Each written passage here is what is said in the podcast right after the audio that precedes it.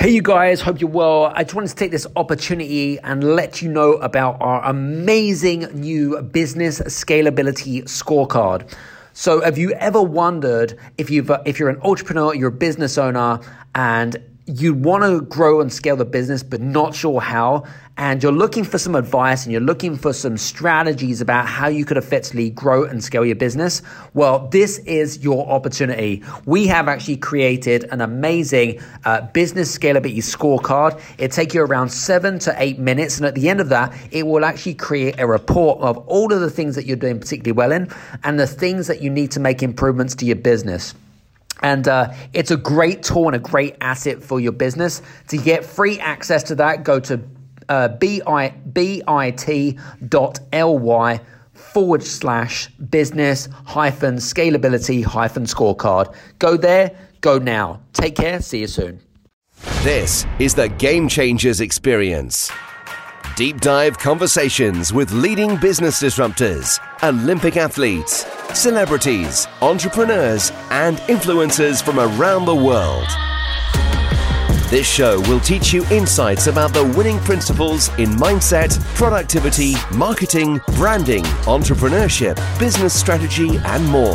Hosted by productivity authority, business strategist, former elite athlete, author, and public speaker, Adam Strong. Hello, everybody, and welcome to the Game Changers Show. Today's show is, well, we're very good friends, actually, especially in the Clubhouse space. If you don't know what Clubhouse is, it's the audio-only app on iOS and Apple. And for every time that I host a room, which is normally twice a week, he'll normally facilitate and come. Honestly, I find that, especially with Clubhouse, is that you really begin to find your tribe, right? So some people, by the way, really type of person or you know, based on your values and things like that. So it's interesting, right? Because you attract with who you become type of thing. And for me, I've really found, I suppose, this tribe of great people from a place of authenticity, right, and value, rather than thinking about how can I fill my pockets with money and sell my soul to the devil, as I like to call it, right? Which is not real. But I know that my good friend Rory, who I'm going to introduce very, very shortly, he's going to laugh at that. He's probably listening to me in the background. What a big shout out to Mr. Anders Orberg. How you doing, Anders? Very good to see you. And to Daniel. How are you, Daniel? Great to see you as well. It's great that we've got some great engagement for today. So listen, without further ado, I want to introduce my good friend. We actually met, I believe we had met actually at a conference, a business conference a few years ago in the United States. And then I suppose with anything, right, when you get busy, you kind of, you lose communication, right? You lose touch with people. And Clubhouse, which is great, which has kind of brought a lot of people together. And for me, this individual, which his name is Rory Atkinson, is from South Africa, is absolutely an expert. He actually started off with rescuing struggling businesses, but has now moved into the digital market space, done so for quite some time. And I tell you what, honestly, I'm not being funny. When we have conversations with with some of our facilitators and moderators on Clubhouse, honestly, we absolutely crush it. We have so much candid conversations, and it's fun, right? It's so fun. It really is. But listen, absolute titan when it comes to digital marketing, knows lots about algorithms, super sophisticated guy, but I tell you what, absolutely loves giving value.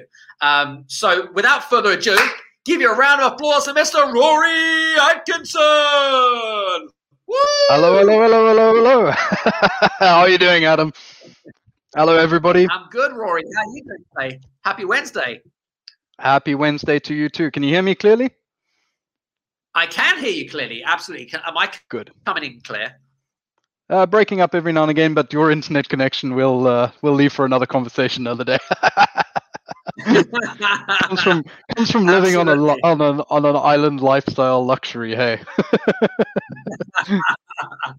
it's called third world country. And yes, Anders, I know, bad connection. I get it, 100%. I'm gonna blame I'm going to blame the internet connection, not me. So I apologize for that. But anyway, listen, you just have to put up with it, right? It's all good. So listen, I mean, we had some great conversations in Clubhouse and things like that, right? But let's talk about, because I know that you've been on the Game Changers Summit, which was back at the end of January, which was great, because I know that you were speaking a lot about communities there, which was great. And I thought it was extremely, what's the word, timely and really, really good. But tell us a little bit about, I mean, you transitioned from, I suppose, business rescuer to kind of digital marketeer as such. How did that work out? And you know, why digital marketing and not what you were doing before? What, I just kind of was curious about that. So, I mean, I'm still doing turnaround stuff. It's not like I've stopped completely. I'm still doing it. I just don't pursue it in quite the same fashion as I used to do, utilizing investor structures and things like that.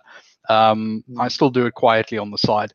But how I kind of got into it was I needed digital marketing for the businesses that I was doing consultancy work for, because I also ran a successful consultancy firm as well while doing turnarounds myself.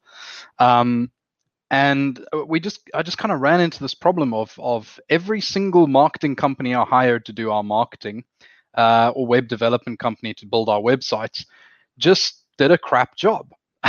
There's no other way to put it. No bullshit, you know. Just did a crap job. I kind of lost my cool eventually when I had two specific businesses I needed websites built for, and eventually by the time I'd got to the end of it, I had written all the copy, done the actual design, layout, format, and structure, the flow of the website, the conversionality of the website. I'd basically chosen all the back-end software. I'd selected all the imagery myself, and I kind of sat there and scratched my head and went, "The hell am I paying these guys for?" So then I found. Then I was at another business event, and I was like, "Okay, Christ." Let's see if I can find somebody that actually knows what they're doing in marketing. And unfortunately, I couldn't. So I did bump into a young guy there, Nick Findlay, who's my business partner in the digital marketing company, who was still at university doing BSc in computer science. And we got chatting a little bit about stuff, and he had a keen business mind, but he also had a really clever technical brain for developing websites. So I said to him, okay, well, let's do some websites together, you know, some for my clients, and then let's see how it goes. And eventually we turned it into a company to build websites for other people, because people saw what we were doing with our sites, liked what we were doing, and said, can you build us a site? Yeah, sure. Mm-hmm. Funny how that kind of turns into a business over time.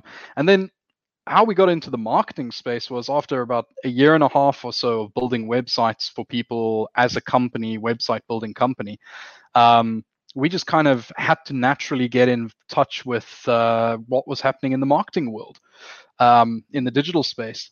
And it became the natural evolution process of the business. Was first we started with Facebook, and we were doing some social media content development, and then we started with Facebook ads, and then it became LinkedIn, and then so it rolled on, and eventually we reached the point where we were doing, you know, everything across the board: YouTube, LinkedIn, Facebook, Instagram, you know, and the SEO as well became a big part. And then that kind of generated my fascination into the algorithm side of things. So, you know, tech's not my, even though I've got a background in engineering, tech's not my strongest suit, but I love systems. I'm a systems guy from top to bottom. Right. I love systems. So for me, it was, oh, well, here's a system I get to game, and I love game theory. So this was just like a match made in heaven. It's an ever-evolving system process that I get to play around with every day. Love it.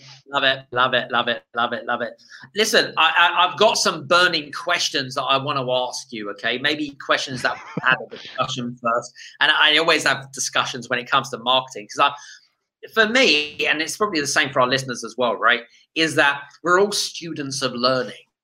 Give a shit, like, you know, if you know everyone is, you can never kind of put a ceiling on your learning capabilities. Do you know what I mean? I'm a big believer of everyone's a student, I want to kind of move into, I know that you mentioned algorithms, right? And it's interesting because, you know, one of the questions, one of the burning questions that I know that our audience is going to be making, right, is why are people not seeing my fucking posts, right? I'd love to, I suppose to me it's a bit of a rant really in a nutshell, but why are people not seeing my posts? And, you know, what's there, Rory? Tell us a little bit about that.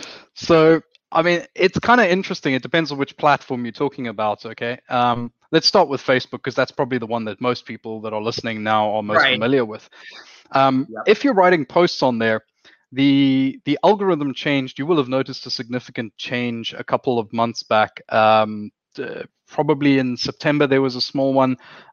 June, July, there was a change in the algorithm. And then last year, right before COVID kind of, or right after COVID kind of kicked off in March, there was a big change. Before that, you would do a post, right? And the post would go out and it would be seen by lots of people in your following list or in your friends list. And then if you set it to public, there would be some organic discovery elements as well there, where people that related something to you could be found or could find your post.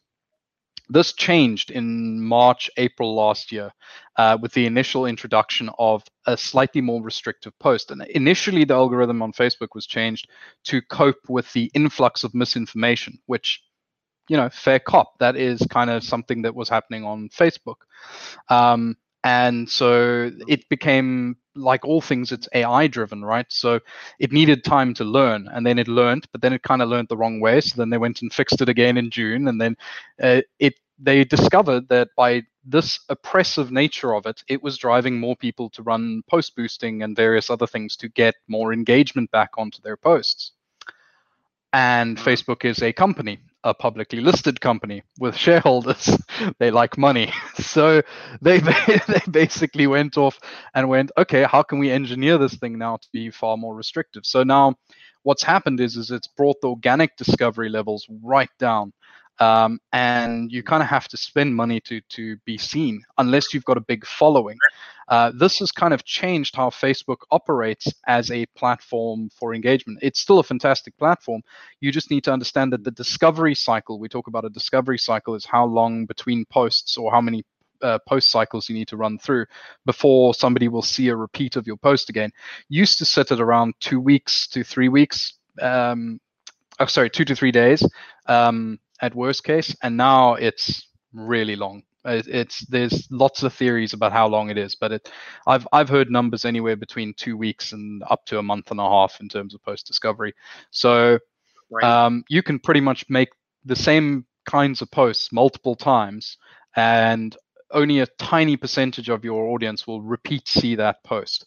So the actual specifics of it are you know, it's a little complicated because it depends on each post, but there's ways to game the mechanic to improve your organic discovery. So that's sort of in a nutshell there. Facebook now has moved far more in towards a group privacy kind of structure. It's really good for facilitating private groups and funneling people into that for management purposes and things like that. And there it's quite good. If the group is set to private, the viewability of the post that you write in your privacy group is actually boosted compared to if your group is open. So there's also little game changes that they've done there. If we're talking about a platform like, so I mean, that's Facebook in a nutshell. If we're talking about Instagram, Instagram's actually still, even though it's owned by Facebook, it's still free, fairly free on the natural discovery, which is why you're seeing this link with Clubhouse being so phenomenal for people, because it's just boosting your discoverability.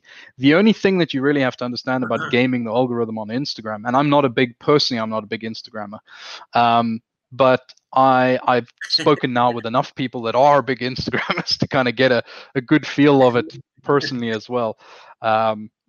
And the big thing there is you have to learn to game it with what kinds of posts. So things like reels and stories do extremely well on Instagram for both organic discovery and internal group discovery. So that's kind of Instagram in a nutshell. Movies or videos in particular do very, very well on Instagram. And I think it's possibly also because the platform is geared so heavily towards the visual aspect. So copy is not going to do great. but you know, video itself is going to do phenomenally well. And then there's lots of different tricks and games you can play to mess with the algorithm to make it more efficient using meta tags and things like that that are relevant. But at the end of the day, your engagement is going to drive Instagram's discovery the hardest. So encouraging more people that you are friends with to engage with your posts is going to drive further discovery. That's kind of how that algorithm is set up. And then finally, if we're looking at something like LinkedIn, I'm not going to go into all the other sub-platforms, but if I'm looking at something like LinkedIn, I've actually kind of recently been looking at what the difference is in the algorithm between having a paid LinkedIn account, i.e. the LinkedIn Premium, or just having a standard LinkedIn account. And it's way higher with a paid account. That's not something they advertise, but I can show you the statistic difference between the two. It's almost 10-to-1 in terms of discovery and reach within your own followership and organic reach. So LinkedIn's a little different. You kind of have to play the game of talking to other people to get your own page to boost.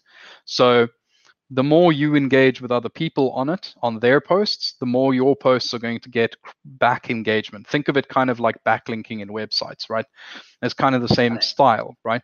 So that's kind of what's happening on LinkedIn. And then LinkedIn's also got a couple of sort of priority things. So video does extremely well on LinkedIn more recently, but heavily sort of edited videos seem to do worse than sort of slightly casual videos. I'm not really sure why. That's just sort of the stats that I'm seeing on my side.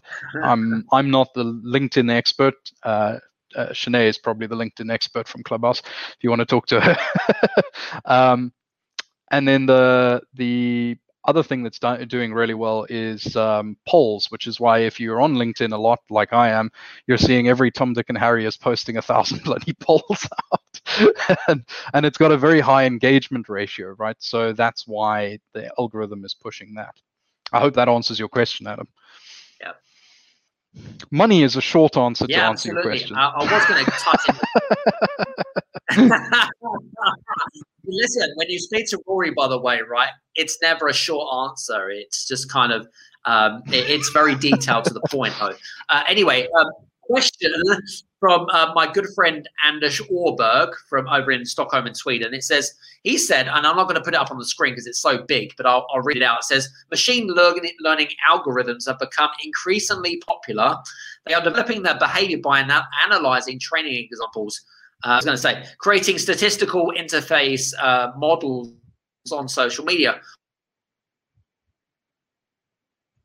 I've lost that. Are there rules on how it's going to behave?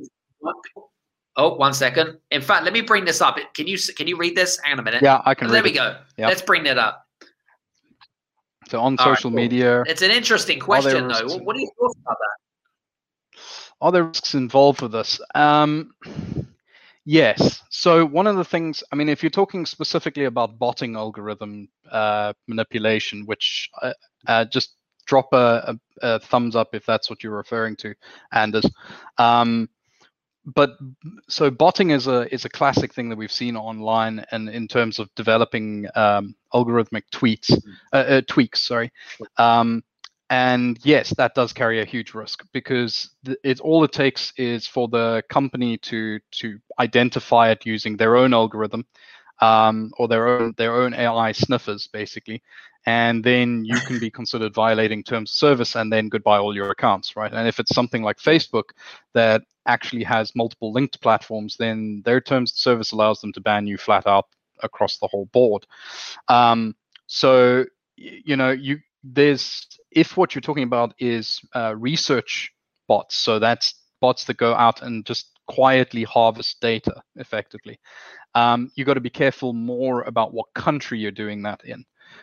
Because say for example, you're doing it in the EU, that's going to be violating many, many privacy laws there. And you'll probably get a big fine from the government, particularly if you're German or something like that. Then you'll get nailed. But that information data collection is frowned upon only in specific locations. It's not necessarily frowned upon by the platform. It kind of depends on how you're doing it. If you're doing it in an egregious fashion, then yes, it's going to be frowned upon. So if you're embedding software to do it. If you're running passive learning algorithms, then that's less of a concern. And probably then, get MI5 necessarily the final say on how it's going to behave won't be the site owner, or can this be controlled? So how it's going to, I mean, are you talking about the actual algorithm of the website, of the platform, Anders, or are you talking about the algorithm of the machine learning aspect from your own piece of software? I need some engagement here because I'm not sure which one he's referring to because it changes the answer. Listen, we like engagement, guys. You can keep the engagement up. We kind of like challenging questions. I know Rory likes that, challenging questions anyway. Yeah, and I'm not even the tech guy. My partner Nick's probably the one to actually ask all the detailed questions about the tech stuff. The platform. There you go, the platform. Okay, cool. So if you're talking about the actual platform itself, the platform is okay. So there's two elements to the platform. There's the actual platform's hard code itself, which is, you know, the interface that you deal with on the front end and the back end, and then there's the actual AI in the background. And it's not one AI. There's multiple AIs that run in layered format, and they're going to regulate very differently depending on location, post following, that kind of stuff, previous engagement, SEO standing has an impact on it as well. Platform cross-linking and things like that also tweaks it. So if your question there is, do you have control over it? To some extent you do. You can game the system. It's not so much that you have direct control over it. You just have to learn the little triggers that tell the algorithm the things it likes. When you're dealing with AI, you need to think about it this way, right? It's a computer. So what happens is the computer coder tells the people that this program here, or this action here is worth 1 sweetie, right? And this one here is worth 2 sweeties, and this one here is worth 5 sweeties, and this one here is worth 20 sweeties.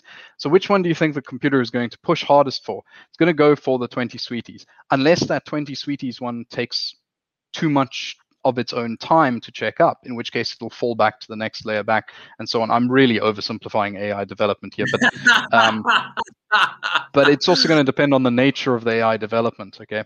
And so what I mean by gaming the system is working out what these different sweeties are. So for example, let's go to Instagram, right? The AI loves Reels. We know it loves Reels, okay? But then there's additional little sweeties you can add to that component with things like, okay, here's a meta tag. So now it's not just getting the 5 sweeties from the reel, it's also getting 1 from the meta tags. Are you doing an additional video thing with it as well? Okay, there's another extra little bit of sweetie. Have you previously, as an Instagram person, have you previously engaged with multiple people in the last 24 hours? Yes. Okay, great. So this person gets another little sweetie allocation. And so the game goes like that. And every platform has got different games that it plays. SEO is probably the one that is the most complicated to learn how to game, though, because Google makes so many changes across so many different aspects of its platform that its actual AI learning is really hard to learn how to game. But again, there are little tricks you can do. So, Anders, I hope that answers your question. I got a question around the old SEO follow-up. I do have a question around the old SEO, and I suppose my question to you really is because you know, back probably about 5, maybe 7 years ago, SEO used to be a really big deal, right? Because you could use keywords and you could use certain hashtags, and then people would write blogs which had multiple times over, right, with the amount of different words, and then Google would index it and it would go straight to number 1. But obviously that doesn't happen anymore because Google's not stupid. I wish it if only it did. It does actually happen. It still happens, Adam, but what they did was they did realize this was the case, and a lot of platforms actually realized this was the case, not just Google. But what they realized was there's got to be a usability index as well. So they created 2 sets of SEO. The one is purely an algorithmic structure, which is what we know from the old term SEO. And then there's a new one, which is the usability index, which is basically how usable is your site in terms of a browser. So it's gone are the days where you could create, you know, hundreds of backlink pages that had no real purpose or no real structure, but were just there to cheat the SEO system, right? Google will now penalize you significantly for that, because while it's got a high rating in terms of the old school SEO, okay, they've also changed the priorities in that, but let's just assume that it was still the old version, right? Even though you would kill it on that, you're not killing it on the usability. In fact, you're not created something at all for humans to look at. So because the humans are now not being able to utilize it, Google just goes, nope, go away. And so they actually penalize you for that. It's also something that you can see in lots of other platforms. So let's use Clubhouse, that you and I also do quite a lot, right? The Clubhouse algorithm's got an interesting little usability thing there now. If you have people sitting in your room on the stage and not engaging, not flicking mics, not conversing, not actually talking, the algorithm will actually punish your room badly in terms of discovery for that, because you are basically trying to milk their followers by them not engaging. So it's actually more beneficial to bounce people out of the room, or out back down to the audience, leave them there for a couple minutes, and then if you need to, pull them back up again when you need them to. But there's just an example of an algorithm looking at usability as much as it's looking at the SEO traction element of it. Right. So all those keywords and things are still really important. Backlinks are still important. In terms of websites, probably the most important thing is probably speed these days, and that's from both a usability and an SEO standpoint. We try and typically aim for somewhere between 2 to 3 seconds on desktop and between 3 to 5 seconds load time on mobile, and that's on image-heavy websites. And there's lots of ways you can cheat it to make it faster. But at the end of the day, there's two reasons you want to do this. One, if I click on your website on my phone and it takes a couple seconds to load, you know, more than 3 or 4 seconds to load, I'm just going to close it. I'm not going to bother waiting for it. Screw you. It's even worse when you're trying to navigate through a site and every page is doing that. But at the end of the day, it's both from a navigation standpoint, but then also Google is looking at it going, oh my word, this has got a massive click-off ratio. We should not promote this site at all. So you really need to focus very heavily on making sure that your sites are both very user efficient, i.e. minimal click-through process, and that people will stay on your site, so view them a while, and come back. Another thing that's also ticked up quite a lot recently is that people revisit your sites. So you'll see that's kind of come with the e-commerce shift that happened in 2020, 2019, because of COVID, that Google is now favoring that element as well if you have repeat attendees. Yeah. Cool. Very good. Interestingly enough, as we were talking about LinkedIn, I don't know if you were aware about a feature, Rory, and it's similar. Let's say, take a look. If I go into LinkedIn, I wanted to, I don't know if you're aware about a new feature on LinkedIn. There's a new feature on LinkedIn that I wanted to share with you. It's a little bit like on Instagram, when you do an Instagram story, it's a LinkedIn story. Are you aware of this? I know about LinkedIn stories. I haven't personally played around with them as of yet. It's on my to-do list. I've just been trying to get my video brand stuff out of late. Well, I was just curious to see if you'd played around with it. And because I know that I was going to say, with a lot of platforms that have got new features on, they really like you to, you know, sort of engage with new features. And they reward you for it, don't they? Massively. So anytime a platform introduces any kind of new feature, they're always going to give you cookies for doing it or sweeties for doing it, right? It's just a matter of whether or not other people actually like engaging with it. So I'm always more interested in engagement statistics than I am interested in vanity statistics. So for the audience's perspective, so that they know what I'm talking about, vanity stats are things like likes and follows and that kind of thing. When you get little clappy hands on LinkedIn or thumbs up on Facebook or hearts on Instagram. These used to be considered parts of engagement, but I just don't classify them as engagement because they don't actually turn into anything. They will boost your algorithmic standpoint a little bit, but not anything massively. What you're really pushing for is comments and back and forth engagement on your comments or shares. Shares is also a big one. So if the new feature on LinkedIn is going to really help push further engagement, then I'm all on board, and it's all the better that the algorithm is keen on it. But if it's not going to push engagement, if it's going to just be one of those sort of throw by the wind kind of things, like Facebook has tried many times with lots of different things, then you're going to end up just spending a lot of time there, wasting your time. I'm going to keep an eye on about 5 people on LinkedIn and see whether they're doing it. And if they start doing it, I'll start doing it immediately.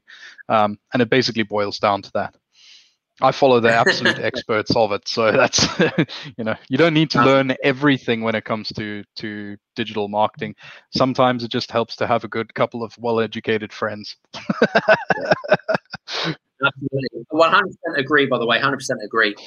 Interestingly enough, as we're talking about audio-only apps, which is extremely popular now because we've got Clubhouse now, where do you see the future of audio-only apps? And how does, if people are on audio-only apps like Clubhouse, for example, LinkedIn are bringing out one, Facebook are in development to bring in one for Android and stuff, Twitter Spaces were kind of whipping their toe in, but it kind of failed miserably, I suppose. Sorry, Twitter. What do you, from your particularly? Sorry, Adam, you broke up there for a second. Oh, sorry. How would you? Any? I suppose any comments or any advice from? For our audience with regards to embracing audio-only apps in terms of growing a business and audio-only? So, yeah, they've been game changers. And they'll continue to be game changers. I don't see it going anywhere anytime soon. It's far too game-changing for the business world in particular. And this is why I'm quite excited about LinkedIn's one in particular, is I think it poses a significant threat to Clubhouse from a business standpoint. If they implement it extremely well, I see a big shift straight across. That's what's going to happen with the business world. They'll just straight across. But I don't know that it'll kill Clubhouse, because Clubhouse has got such big reach with other kinds of rooms, not just business rooms. Obviously, you and I roll the business space, so that's kind of what we see all the time, because that's what the algorithm wants to deliver to us. But at the end of the day, there are other rooms for all sorts of things, dating and mind feed stuff and meditation, all sorts of things. So I think it's probably one of the biggest game-changing things that's happened in the digital space for a couple of years now. And really, really will change the way things interact. And in terms of how do you utilize it in business, well, you need to have a strategy, simple as that. Like all social media stuff, you need a strategy. You can't just kind of dive in and willy-nilly around and things like that. Yeah, you can do that if you're not really doing it for a business standpoint. But if you're doing it for a business standpoint, you need a strategy. And like all social media platforms, there is an etiquette to doing it. And you need to learn that etiquette. Every day on Clubhouse, there's a room that runs, I think it basically runs 24 hours a day, which is specifically there for new people that come onto Clubhouse.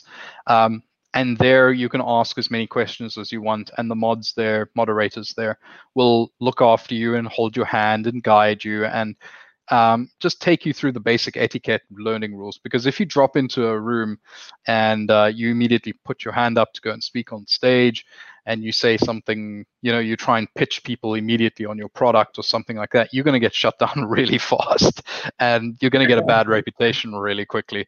So you kind of have to go in with a genuine authenticity. That's my best advice to you, is don't try and go in there and be anything that you're not. Just be yourself. Just be your silly self, like I am. say idiotic things occasionally and laugh at it and laugh at yourself. And you'll find what will happen is there's certain cliques on Clubhouse, for example, that sort of roll together that you can kind of break into and start following and engaging. And like all social media platforms, it's all about relationship building. So agreed. Just leverage these audio platforms to build better relationships. And then as you're building these relationships, you'll get invited to other rooms and talking in other rooms and things. And this will be true when Facebook introduces its platform. This will be true when LinkedIn introduces its platform, when Instagram veritably has some kind of adaption process as well.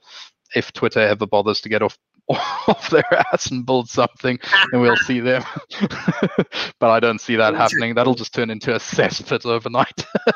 Probably. So it's interesting. I wouldn't want to be on that one. Yeah, that's a whole new conversation. But I was going to say to you, I remember it was probably about 18 months ago, and the whole debate was, is Twitter going to die, right? Because there wasn't anything kind of new from them. Do you know what I mean? And Twitter Spaces, people were kind of getting excited about it. But I absolutely agree with you. There's a lot of haters on there, and there's a lot of trolls on there, which you've got to be careful of.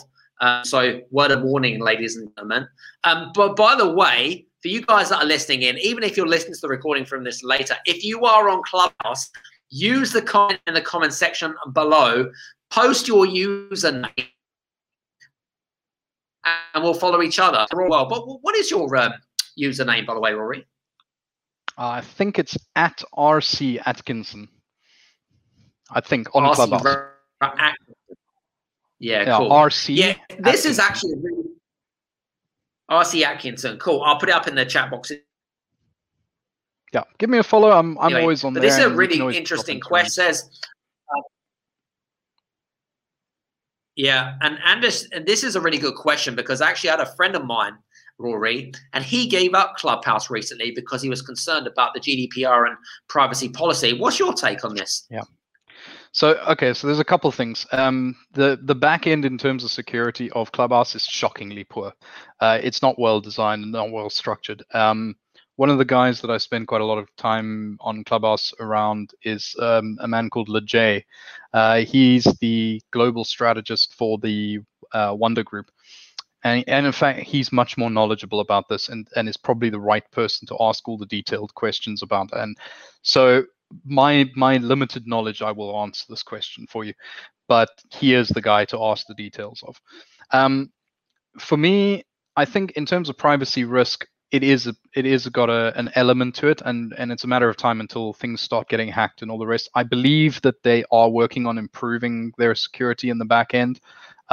Fortunately, it's Apple-based, so that already adds a natural layer of privacy, and I think it might be part of the reason why they've delayed so long to get Android on board. Not just from a strategic standpoint, but I think also from a security standpoint, because Android is far easier to hack out than Apple in a lot of cases. That said, in terms of the violations of policy, well, it's kind of like all social media. You're kind of always treading a gray line. That's sort of the way I would always look at it, is you're always stepping slightly one side or slightly the other side in most instances. I am concerned about it, but not concerned enough to not use it because it makes too much money. I'll be honest. It's interesting, right? Me and Rory know on a number of people. We know a number of people that have probably made six figures from Clubhouse alone, which just kind of says it's a great. It's not just what I'm calling a money-making platform. Yeah, it's good, but you've got to put the hard work in, and you've got to have a strategy, like Rory said. Yeah, you've got to put the time in. Look, so, I was in a room today for 4.5 hours earlier. I'll be in another one later tonight again for another 2.5, 3 hours. I try and be on for between 5 to 6 hours every day. So if I'm putting that much time into it, you must know that it's a pretty valuable platform to invest your energy and time into. The other thing is it gives you direct access to people that you otherwise will never have access to in your life. LeJay is actually a good example of that. He's a phenomenal guy, but if it wasn't for Clubhouse, I would never have met him, never have had interaction with him, would never have connected with him on LinkedIn, would never have had a conversation with him. And I can list many people that fall into that category thanks to Clubhouse. So for anything, it's just a phenomenal networking platform to grow your network and get to know some people outside of your general business circle, because that can be quite difficult to break out of, especially now in this sort of semi-restrictive digital age where even though we're all online, it's very hard to discover each other. So Clubhouse has kind of made that discovery process really easy, and I think that's what's really kicked it off as hard as it has. And I love the fact that you can get, you know, accessibility is great. And who would be able to get access to Gary Vaynerchuk and Grant Cardone? You know, these people are virtually inaccessible. Mark Zuckerberg the other day. Actually have a conversation. There you go. You see, yeah. I mean, you know, it's not rocket science, guys. It's kind of cool. I kind of like that. I was going to say, we're just coming towards the show, whatever it is. It's amazing. I mean, time's just flown by. But final thoughts? Always the case with you, Adam. I know. It's always the case with you. The time always is gone. I know. It's just crazy. It just kind of, when you're having fun, it's like, oh, my God, 43 minutes. That's insane. Are you crazy? Any final thoughts, by the way, from a digital marketing perspective? Because I know that there's a lot of listeners kind of thinking that in anticipation, what are you going to give us? Well, okay, so a couple of things here. I mean, I'll give you some bullet point stuff if that'll help. Although I don't do bullet points. That's well, cool. Adam will attest to that. Okay, let's see. Bullet points here. Guys, you need to focus on building community. Community is the king at the moment online, building some kind of community element. And you can do this by moving people through layers of community. So what do I mean by that? Discovery, that means that you don't know the people at all, the people don't know you at all. That would be the discovery phase. Then you move them from whatever that form is, whether that's post boosting, whether that's posts you're doing, whether that's cross engagement on other platforms, you move them into your sort of immediate touching points. So I would call that first touching points, where you can actually deliver some value to them, some content to them in some capacity, gather some information from them in some capacity, or get them to purchase a small product or service from you. This is kind of like the trick to it, is make a loss initially, and then you can kind of go from there. Then you can move them into an initial community. This is generally quite a broad community structure. It can have tens of thousands of people in it if you really need to, but the important thing is that it is an engaged community. It is privatized if you want to make it privatized, or alternatively, it's open to more people to invite other people into that community. You'll just need another filtering layer below that. And then you move those people, the ones that are truly really engaged, not just hanging around on the sidelines, but the ones that are truly really engaged, into a much higher intense community. And I know Adam's got one of those as well, which often these communities are hidden behind paywalls, and they work extremely well. And, you know, don't even think if it's only for small businesses. It's not. Again, I go back to LeJay. He was talking to me about how he's got private groups for high-end multi-millionaire and billionaire people on WhatsApp groups where they just talk crap, basically. They network and share information, but that's part of that company's group. And the reason that you do that is because the higher up the chain of sort of target that you're going after, the different approach that you're going to have in curating these kinds of communities, because their goals, the people that are in there, their goals are going to change. You know, if you're talking about somebody that's worth many millions, they don't really care that much about your course that you're going to sell them. That's utterly irrelevant to them. You're going to be far more engaged with them if you can send them to, you know, your buddy that does franchising, like Sean Goldsmith, right? Like he does that all the time on Clubhouse, where he's like, oh, I've got this friend somewhere. So the running joke on Clubhouse is that Sean knows somebody that knows somebody that knows you somewhere along the line, right? So, and that's kind of what you got to do in the new society, is make sure that your community structures are well laid out and that you have good funnel things. Here's another tip about online at the moment. If people want to buy, make it easy for them. Don't make them jump through hoops to buy from you. Too many people try and put forms and submissions and all this stuff. Stop it. Just make it as simple and easy as possible for people to engage with you, whether that's to buy a product or alternatively to engage with you directly in some kind of relationship or network relationship facility.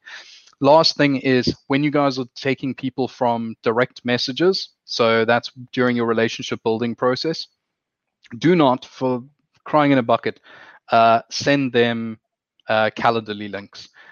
You need to make it as easy as possible for other people to engage with you on a Zoom call or a phone call or whatever. Take that conversation from the direct messaging onto some kind of call process, but in doing so, make it as easy as it's for them. If they have to go and click on stuff and fill in forms and stuff like that, you're making them do work. And the higher the level the person, the more they're going to tell you to go screw yourself. So, so to be honest with you, you just need to make sure that you do all the work. You know, say to them straight, give them 2 times. Say to them, hey, I've got time available at 9:15 tomorrow morning and at 10:45 tomorrow night. 15 and 45 work quite well, by the way. It's a recent trick I picked up on. Then give them only 2 options, and most of the time they'll pick one of those 2. If they can't find it, then schedule around their time schedule and say, hey, you know, what works for you? You give me a couple times and I'll work out what where I can fit it in. Then you send them immediately the Zoom link or the phone call number or whatever, the calendar, booking, everything. You know, make sure that everything is done for them. Don't make them go and click and book and pick a time out of your calendar. Nobody is that busy that they can't do that on their behalf. I've had calls with people that are worth many millions, and they do all the work for me, and I'm not worth many, many, many millions like they are. You know, it's they've really shown me how to do client engagement in that respect, and it works. It improves the rate of conversion significantly. So there's my bullet points. That's good. We like that. We like bullet points. Listen, guys, if you have any questions, use the comments section in the comment section below. By the way, connect with myself and also with Rory on LinkedIn is his preferred platform. You will not catch him very much. I love LinkedIn. No, I've started posting there occasionally, Adam, in the room. It's all good. Listen, guys, make sure that you connect with Rory on LinkedIn. By the way, if you have any digital marketing questions, or if you have any questions based on tonight's episode, do me a favor, reach out to Rory Atkinson on LinkedIn, and you'll see Rory Atkinson, South Africa. I think it's Cape Town, right? Yeah, Cape Town. Yeah. Perfect. There you go. So listen, guys, hope you've enjoyed today's show. We'll see you back in again, by the way, next week. We've got an amazing guy from Chicago, Illinois, and also going to be making a couple of awesome announcements. So I'm really excited about that. And yeah, listen, have a fantastic week. Make sure that you join me and Rory tomorrow on Clubhouse, if you have an Apple phone, of course, at 8 a.m. British Standard Time, at 8 a.m. British Standard Time. And we're going to be talking about is your business scalable? Glenn's favorite topic. We did it. We actually did it last week. It was absolutely cracking. Some really good. Thanks very much to Daniel. Very good much to Anders. Very good much. So listen, guys, have a great week, and we'll see you again next week. From Rhea and Rory, take care. See you soon. Cheers, guys.